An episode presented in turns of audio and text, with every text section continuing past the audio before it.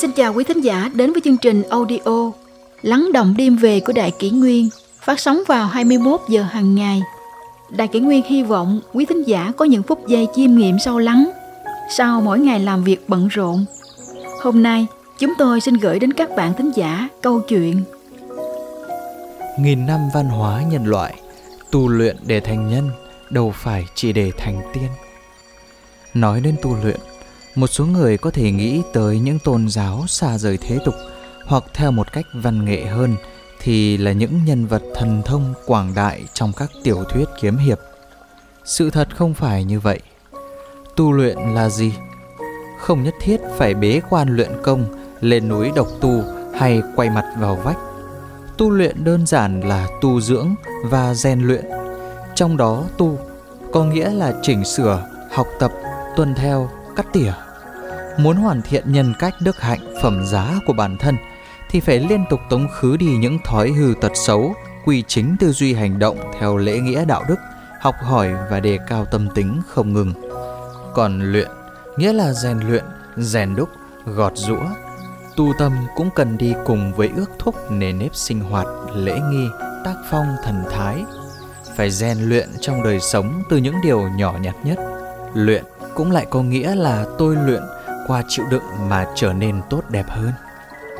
Như vậy, tu luyện ấy chính là việc con người luôn biết nhìn lại mình, sửa đổi mình và nắn chỉnh con đường mình đi cho phù hợp với chính đạo. Vì lẽ đó, muốn thành người, làm người tử tế thì phải luôn tu luyện. Bởi vậy người xưa nói, người không tu mình, trời chu đất diệt. Nguyên văn tiếng hán là nhân bất vì kỷ, thiên chu địa diệt. Chữ vì ở đây có hai âm đọc và cũng có hai nghĩa khác nhau. Một là học tập hay tu tập, còn một nghĩa khác là do, vì. Hàm nghĩa chân chính của câu này là một người mà không tu dưỡng bản thân thì ắt sẽ không thể có được chỗ đứng trong trời đất. Chứ không phải người không vì lợi ích của bản thân thì trời chu đất diệt như nhiều người vẫn thường nói. Tiêu chuẩn tu luyện Muốn đi đúng đường cần có lề đường dẫn lối. Muốn theo chính đạo cũng cần có pháp lý chỉ đạo. Vậy tu luyện ấy phải theo tiêu chuẩn nào đây? Người xưa giảng thiên nhân hợp nhất, con người cũng là một phần nhỏ bé trong tự nhiên. Giữa đất trời rộng lớn, muốn sinh tồn và phát triển thì con người phải hòa hợp với phần còn lại của vũ trụ, nhìn đạo của đất trời mà đồng hóa theo đó là sự vô tư cống hiến không chút vị kỳ của muôn loài, như mặt trời chiếu sáng nuôi dưỡng các sinh mệnh, như chim mang hạt giống cây cối đi gieo trồng, như hoa dâng hương thơm ngát mà không cầu báo đáp. Đó cũng là sự từ bi chở che, nuôi dưỡng vạn vật như đất, khiêm nhường cung kính luôn ở thế thấp và sẵn sàng đón nhận mọi vật như nước. Những khái niệm nhân, nghĩa, lễ, trí tín nghiệp đức giới luật ra đời để ước thúc con người thuận theo đạo vô tư, từ bi, chân thành, có tôn ti trật tự của đất trời. Quan sát thiên nhiên con người cũng nhận ra cái lý vật cực tất phản. Thế nước cao thì tất ập xuống, nắng lâu ngày tất có mưa rào. Nên người xưa giảng thuyết trung dung, vô vi, tùy kỳ tự nhiên. Để giữ gìn đạo đức con người, những khái niệm học thuyết trường phái triết học từ đông sang tây dựa trên đạo của đất trời cũng dần được hình thành. Đồng thời, những bậc giác ngộ đã xuất hiện và lưu lại hệ thống các pháp lý tu luyện tâm tính cho nhân loại. Các tôn giáo ra đời để con người thờ phụng và thực hành tâm linh.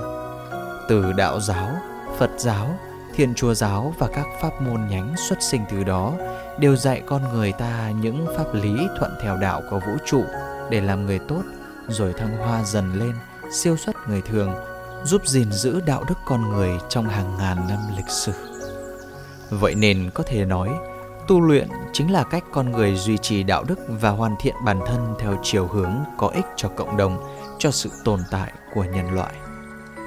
Tu luyện là văn hóa xuyên suốt lịch sử, cần được nhìn nhận lại. Ngày nay, xã hội loài người càng phát triển về mặt khoa học kỹ thuật thì dường như đạo đức lại càng xuống dốc. Xã hội phụ thuộc vào vật chất và trọng khoa học thực chứng, đã phủ nhận phần nào khoa học tự chứng ngộ. Phủ nhận những giá trị văn hóa vô hình nhưng giúp con người có nhân có đức hơn. Đồng thời thuận theo biến thiên của lịch sử chúng ta coi nhẹ những thứ bị coi là lạc hậu thủ cựu. Tu luyện đã trở thành điều gì đó huyền hoặc là chỗ bấu víu cho những người yếm thế không màng tiến thân đấu tranh để sinh tồn. Nhưng cuối cùng thì cái nào mới thật sự là nhân tố cơ bản duy trì sự tồn tại của chúng ta, sự phát triển của khoa học hay đạo đức cơ bản làm người? Chẳng phải thời đại nào, dẫu phát triển như thế nào thì con người cũng đều cần phải tu luyện để làm người tốt hay sao? Lịch sử chứng minh những triều đại, nền văn minh hùng vĩ nhất trong lịch sử cũng đều tàn lụi khi nó bắt đầu có những dấu hiệu tha hóa về đạo đức. Bên cạnh đó, khoa học hiện đại khó có thể giải khai mọi bí mật về thân thể người và vũ trụ. Các định luật, khái niệm, hệ thống chỉ tiêu, giá trị đo lường của khoa học ngày nay nếu đem vào hệ ngân hà rộng lớn, vũ trụ mênh mang vô tận, từ không gian của các ngôi sao to lớn tới không gian của hạt quắc nhỏ bé, liệu có luôn chính xác? Ở một không gian khác các nhà khoa học đã đề xuất có thể có tới 22 không gian tồn tại thì liệu ở một không gian khác liệu 1 cộng 1 có bằng 2 và trọng lượng của vật thể tính bằng kg có còn chính xác.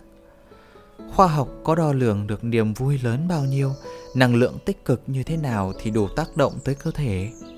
Khoa học có đong đếm được cái gọi là phúc đức, hệ thống kinh lạc hay khái niệm khí huyết mà y học phương Đông ngày nay vẫn đang công nhận và ứng dụng trong chữa trị không? Trong khi đó, tu luyện lại có thể chạm tới được những khái niệm mà chúng ta cho là huyền bí. Ngày nay, người ta cũng đã công nhận rằng thiền định, một cách luyện thân trong văn hóa tu luyện cổ xưa, có thể sản sinh năng lượng siêu thường, thậm chí là một liệu pháp gen hữu hiệu. Tu luyện có những nội hàm tầng thứ khác nhau, nhưng cơ bản nhất vẫn là việc làm thường hằng để trở thành người tử tế. Tu tâm, rèn thân là điều ai cũng nên làm – hiểu được tới đâu làm tới đó và vì thế kết quả cũng sẽ khác nhau. Có người vì để làm người tốt mà tu luyện cũng có người tu luyện để đạt được mục tiêu nào đó cao xa hơn. Miễn là những gì họ làm không vi phạm đạo đức thì chúng ta không có lý do gì để phán xét buộc tội họ. Tu luyện từ việc làm người tốt cho tới trở thành sinh mệnh cao thượng hơn nữa, siêu xuất khỏi những quan niệm cố hữu, thấu triệt nhân sinh chính là một nét văn hóa xuyên suốt trong lịch sử hàng nghìn năm từ đông sang tây. Đó không phải là một khái niệm để chỉ những người xa rời thế tục hành vi kỳ bí. Cố giới hạn nội hàm của hai từ tu luyện vào các hành vi dị thường sẽ gây hiểu lầm, chia rẽ và định kiến thiên lệch nó còn khiến ta tự đặt bản thân ra khỏi dòng chảy chính hàng nghìn năm của nhân loại. Tu sửa tâm tính, kiềm chế dục vọng, hình thành phong thái cao, rèn luyện thân thể để cả thân lẫn tâm hòa vào với đạo của vũ trụ. Thuận theo tự nhiên, gìn giữ đạo đức đã được lịch sử chứng minh là có liên hệ trực tiếp với sự tồn vong của các nền văn minh trong quá khứ.